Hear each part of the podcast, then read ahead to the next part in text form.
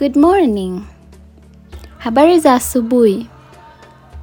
Morning in Swahili is asubuhi. Asubuhi.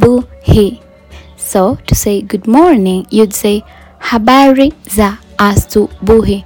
Habari za asubuhi.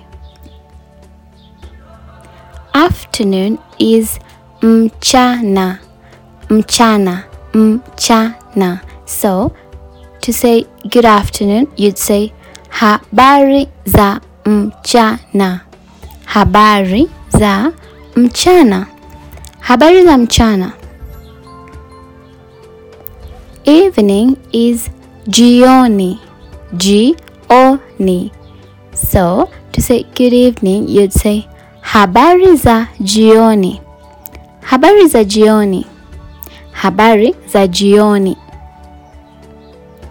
To say good night, you'd say usiku mwema. Night is usiku. Usiku. So, good night is usiku mwema. Mwema means a good thing, like direct translation. So, to wish someone a good night, you'd say usiku mwema. Usiku mwema. To say goodbye, you'd say kwa heri. Kwa heri. Kwa heri. Goodbye. Bye. Kwa heri. Kwa heri. So, morning is asubuhi. Afternoon is mchana. Evening is jioni. And night is usiku.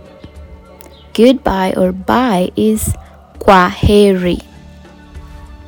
So, one thing, uh, especially in Tanzania, you can't uh, morally say habari za asubuhi or habari za mchana or habari za jioni to someone who's older than you, like your parents or um, your boss at work or anyone who's older than you, like elders or grandparents. So, what you say instead of asking them, um, habari za asubuhi or mchana or usiku, you'd say shikamoo.